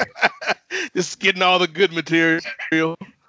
So it is now main event time as Booker T defends the world title against Kevin Nash. On commentary, Steiner rants about how he owned Booker at Havoc despite losing by DQ, and he is now the uncrowned champion. Nash pushes Booker into the corner, and the crowd chants, We want Pump, in case you're wondering how Booker T's title run is going. This is 2000 Nash, so let's see how little he can do. Uh, he gets his headbutts, he does some shoulder blocks, you know, he does the knee, the high knees, he does it all. Um, they then brawl around the ring. Nash tries to hit Booker with a chair, but Booker uh, stops him, hits a chair shot of his own. Guess we're not calling DQs in this match. Back inside, Booker hits a flying fist for two. Uh, he tries to do a whip and he hits a knee lift, gets the axe kick, does a spinaroonie, but then accidentally hits the Harlem sidekick on the referee. Uh, Booker goes for the finish, but Shawn Stasiak runs down and hits Booker with some brass knucks. Nash pulls down the straps. Uh oh, he's going to do the power bomb, but Stasiak then hits Nash and puts Booker on top. Stasiak revives the ref for the pinfall. So our babyface champ needs Shawn Stasiak's help to to beat Kevin Nash. Post match, Stasiak uh, gives Nash the, cro- the crotch chops to zero reaction from this crowd. They don't give a fuck about this guy turning babyface. Steiner then beats up Booker as the show ends. Um, wait, wait, wait, wait. That was Shawn Stasiak turning babyface? I yes, he I believe so. Even though he had turned on Thunder already, I guess we had to prolong it a couple more days. Um, yeah, this was. Um, I think this entire thing was this segment might have been this era of WCW in a nutshell. Um, clearly, they're gonna get behind Steiner. You can tell they're building this guy up as as a monster. The crowd's actually kind of into it to the point yeah. that it's overshadowing the current match. Booker T is still putting in work. He's still trying, but he's dealing with unmotivated, uh, lazy uh, veterans. And then you have uh, a young guy trying to be pushed, uh, but the audience doesn't care because it's poorly booked and he's not a guy anyone cares about. So this entire segment really was this era just in a microcosm. Yeah, and, and I think the thing that stuck out to me watching this match in particular, having you know a little bit of space since the last time we saw Booker as champion, is the fact that it felt like the company was only promoting him as champion in name. Yeah. Because they weren't giving him the support that you need to build up a new champion. Like putting him in there with a guy like Nash, who, yeah, Nash has a big name, but he didn't do anything to make Booker look good in this match. And then you, I know you want to get Stasiak over, but to have Stasiak be the reason that Booker wins the match just makes Booker look weak. And so I think, yeah, the fans, you could tell they they want Steiner, and there's no reason that the company has given them to get behind Booker T because they made this guy despite the fact that he might be the hardest working guy on the roster right now, they've made him look like a chump time after time. Yeah, I, I hear everything you're saying, but I think that so much of it was honestly, I think, out of his hands and I think out of the company's hands. If you look at Scott Steiner, who they would put the title on at the next pay per view and who would be champion until that final Nitro. And this guy, they they put everything behind him. He took out Goldberg. He took out Nash. He took out yeah. DDP. They were purposely having him take out every single legend. And I think the time had just passed. Uh, the time where this audience, th- this show could have maybe gotten someone. I, I, I honestly think the best thing they maybe could have done um, and, and, we even talked about it off the top there about like Southern hip hop and everything that's going on there. If they just said, fuck it, we're going to try to be like the black promotion and we're going to push Booker T really strong and we're going to get him booked on like every hip hop station around the country and maybe try to do that. But I, I don't think that they even had the resources to do that at that time, quite frankly. I mean, this show was just so all over the place. Um, it should be noted that this was a portion of time where Vince Russo has left, but because he was dealing with some injuries from uh, having been an, an in-ring character, um, and during this time period, Ed Ferrara is booking the show and is told just continue Russo's storylines. This is so obviously a lame duck period. They don't know if they're going out of business. They don't know if they're being sold to someone else. They don't know if they're going to be losing their time slot. And it just feels like it's this was a two hour show that really was just there because it needed to be. Like I didn't think anything, no storyline advanced. Uh, no, e- even though we had two returns, we had we had Rick Steiner, not as big a deal, but DDP came back. Like that should have been a big deal, but it was there because of this forced, you know, Battle Dome, uh, you know, product integration. So it, it was. I'll say the show was not. It didn't have any of the glaring awful moments that that we have seen earlier in our experiment. But uh, it still was kind of depressing watching this and just sort of seeing um, this company absolutely headed towards the end. Yeah, when you look back at this show and realize that out of all of the things that we watched over the span of this episode, the only one other than Steiner and Booker that would really get uh, a push going forward was this Battle Dome invasion. Yeah. which which not only was continued, but they actually continued and flew the Battle Dome wrestlers to London, I believe, on, on one of the next episodes, which well, is that, just ridiculous. You mentioned that. It's very interesting. Coming up uh, in the future weeks, there is a Nitro from London. They do some shows from Australia, and they also run a pay per view that weekend in Germany. And all of those shows actually did really well. This company still was kind of popular overseas. So, well, it's very much like TNA. Like even in the worst days of TNA, whenever they did those London shows, those would be amazing because that crowd, I guess, was so starved for American wrestling. Yeah. Well, and you talk and like if this show I mean, if this company had had clear leadership at this point, which it obviously doesn't. I mean, it's its parent company has no interest in it. Uh, its parent company is trying to get it off the books uh, as so, quickly so as what you're saying is WCW is like Will Smith, and they're looking around for for Turner, and they're like, "How come he don't love me no more, man? How come he don't want me?"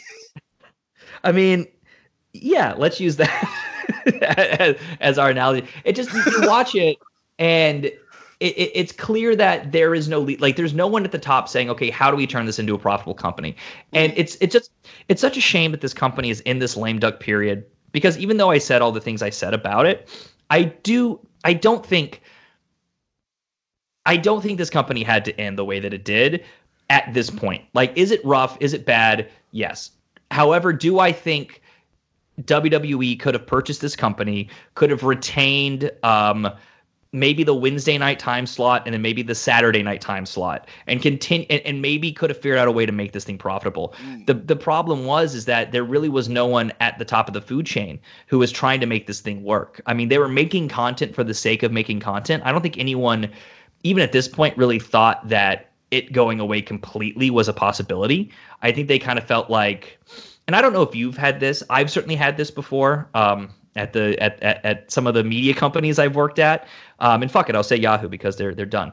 Uh, but you know, you kind of work for a company, you can kind of feel like, okay, we're in this weird middle period. Where's it gonna go?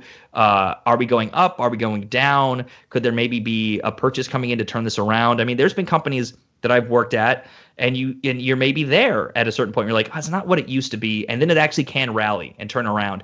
And I do think that WCW maybe still could have, but it needed to just. Um, it's a shame because like it's in this lame duck period, and it never got to have that next chapter that I think it it, it could have turned things around.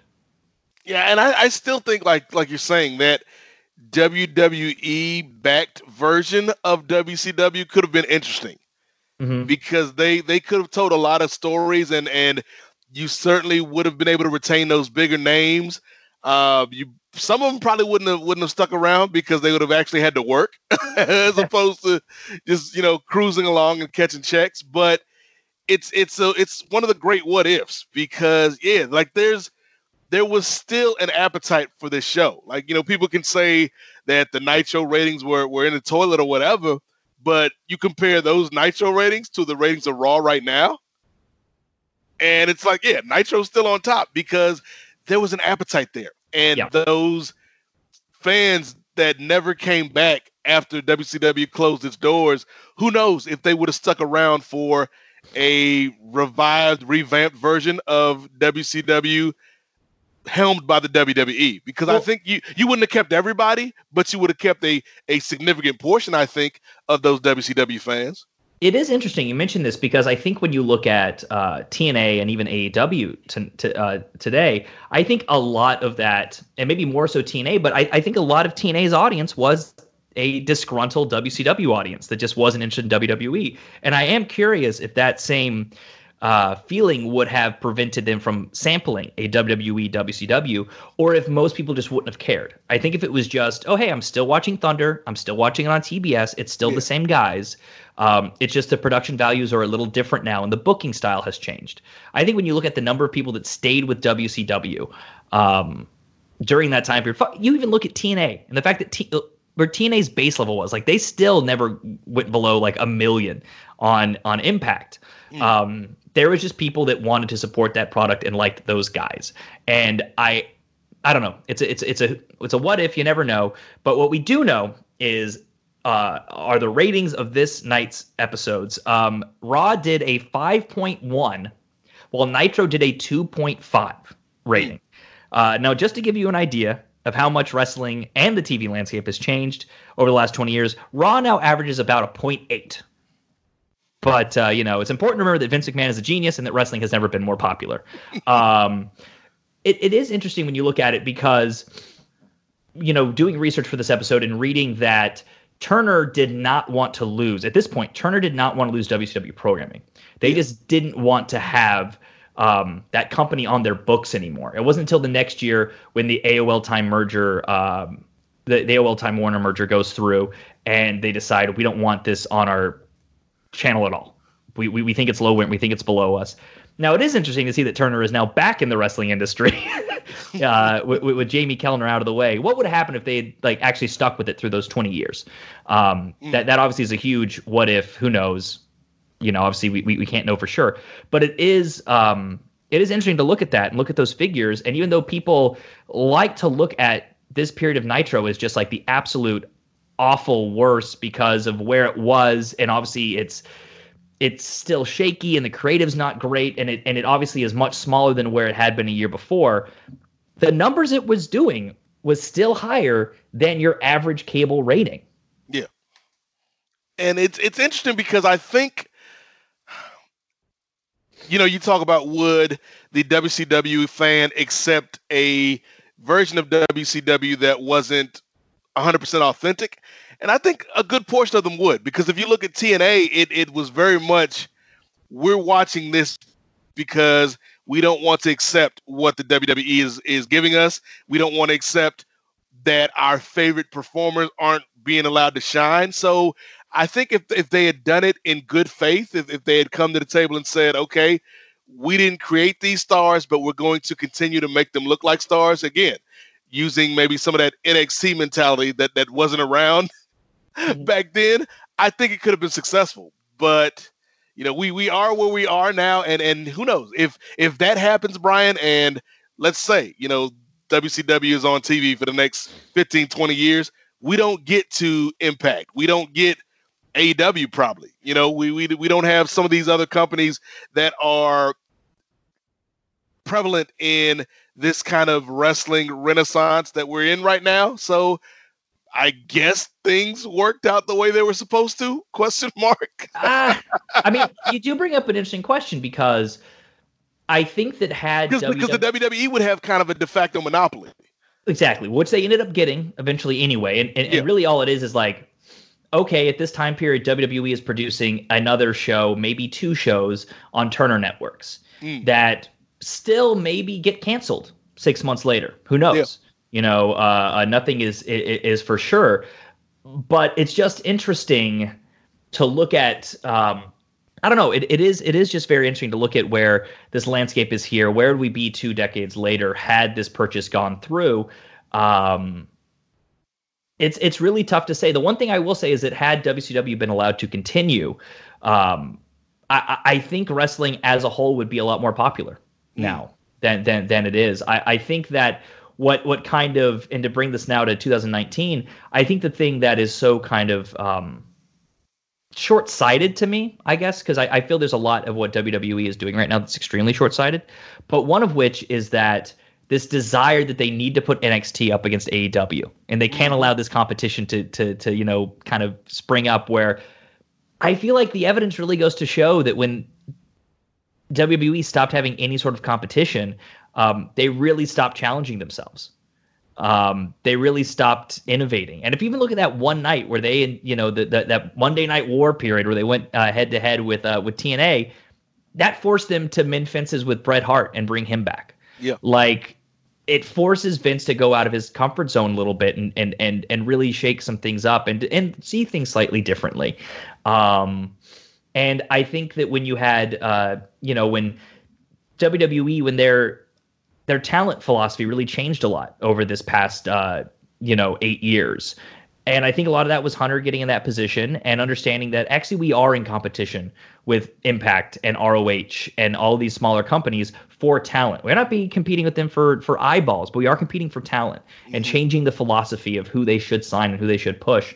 And and and, and that you know, I, I think that's only helped their business. And it's interesting to see what they're doing right now when you have Raw and SmackDown, which are both these very stale properties, and you have NXT, which is like the hottest thing. And quite frankly, I think NXT and that that roster is being wasted. They shouldn't be the guys that are you know trying to suppress a potential uh, number two competitor. they should be on Raw. They should be on SmackDown. The- these TV deals are worth a lot more than AEW. Like AEW right now, like I don't see them ever like being an actual threat to WWE ever. I mean, they might lower what what WWE is able to get for television rights fees, but they're never going to be more popular than them. Definitely not on a worldwide level. No, I mean as as good as Rally's or checkers is, and I, I love me some Rally's. they're never going to be McDonald's. And so, but but there's a there's a world that we're living But in keeping where to this analogy, yes, they taste much better than McDonald's. yes they do, and and and and both of them can be profitable in the Right. same world.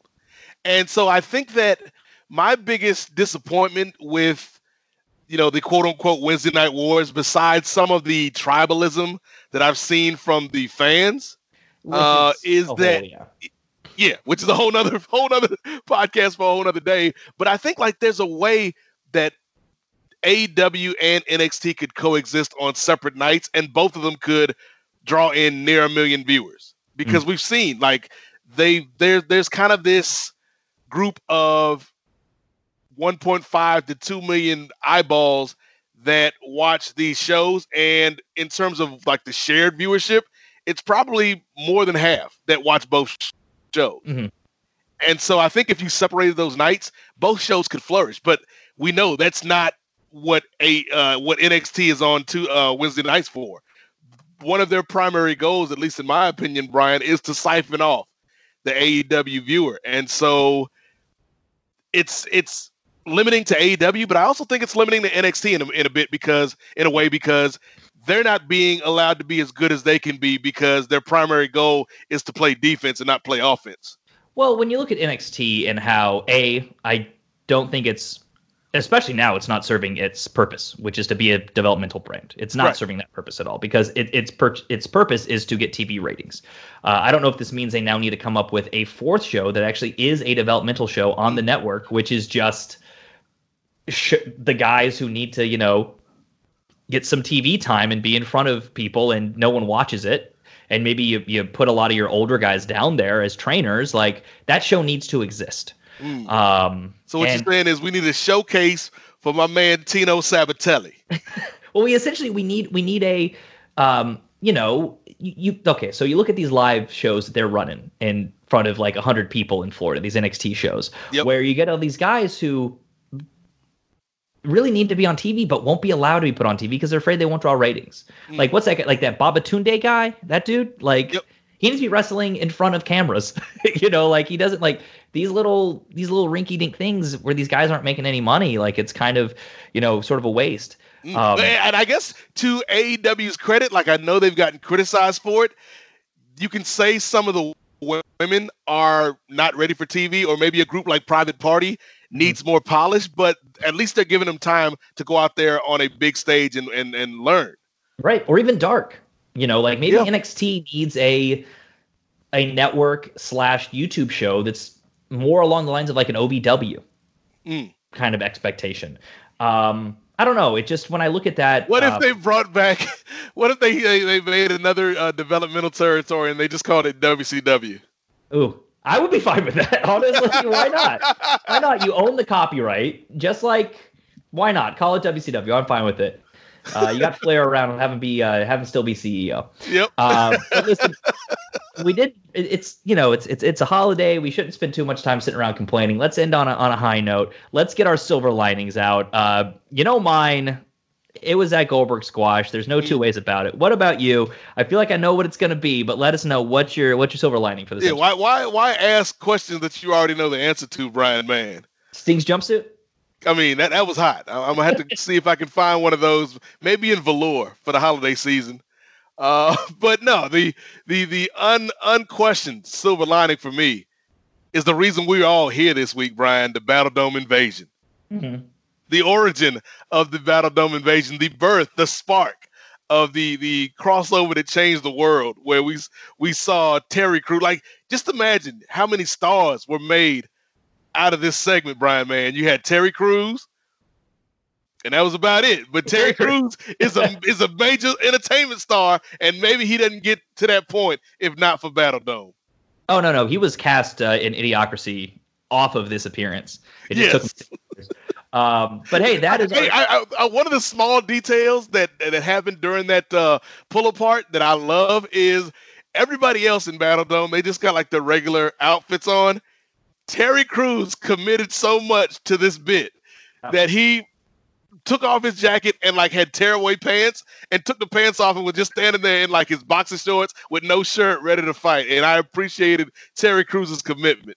putting the money in T Money. He understood what it meant to be a TV character. Um, but that is our show. Thank you so much for listening. Uh, you know where to find us. Nothing's changed. I'm still at Brian Max Man. You still got Nate Mosaic over there.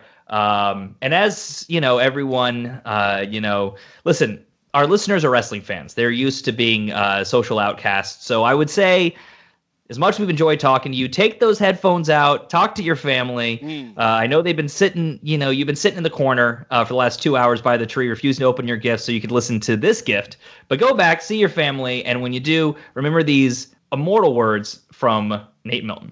Yes, thank you, Brian. Man, it's great to see you in this holiday season again, my friend, up here on the satellite. Uh, Want to give a shout out to our our party guest, uh, brother Peter Rosenberg, who's over there enjoying the hors d'oeuvres table and and hearing more about the the greatness, the legacy of of one uh, Buff Bagwell. Uh, that because that's the reason for the season is Buff Bagwell. But you're right, Brian. Man, we we we need to spend time this holiday season thinking about our families and thinking about our loved ones. So I'm to leave us with the words of Slim Calhoun featuring Andre 3000. All these lonely girls, they want to cut. It's okay. That's all right, girl. That's okay. Keep calling me and begging me and blowing me up. It's okay.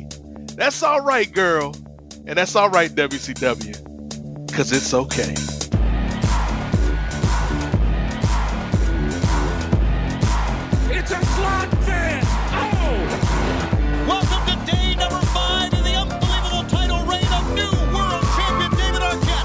Arquette. The Pioneer strap match, Jack! Judy Bagwell on a pole match. You and Billy Kidman, Viagra on the pole match. He's got the he's got the belt fell out. Last week on Nitro, I proved to the entire world that at any given time, I could become the WCW champion. Why this company's in the damn shape it's in because of bullshit like this. This, this, this.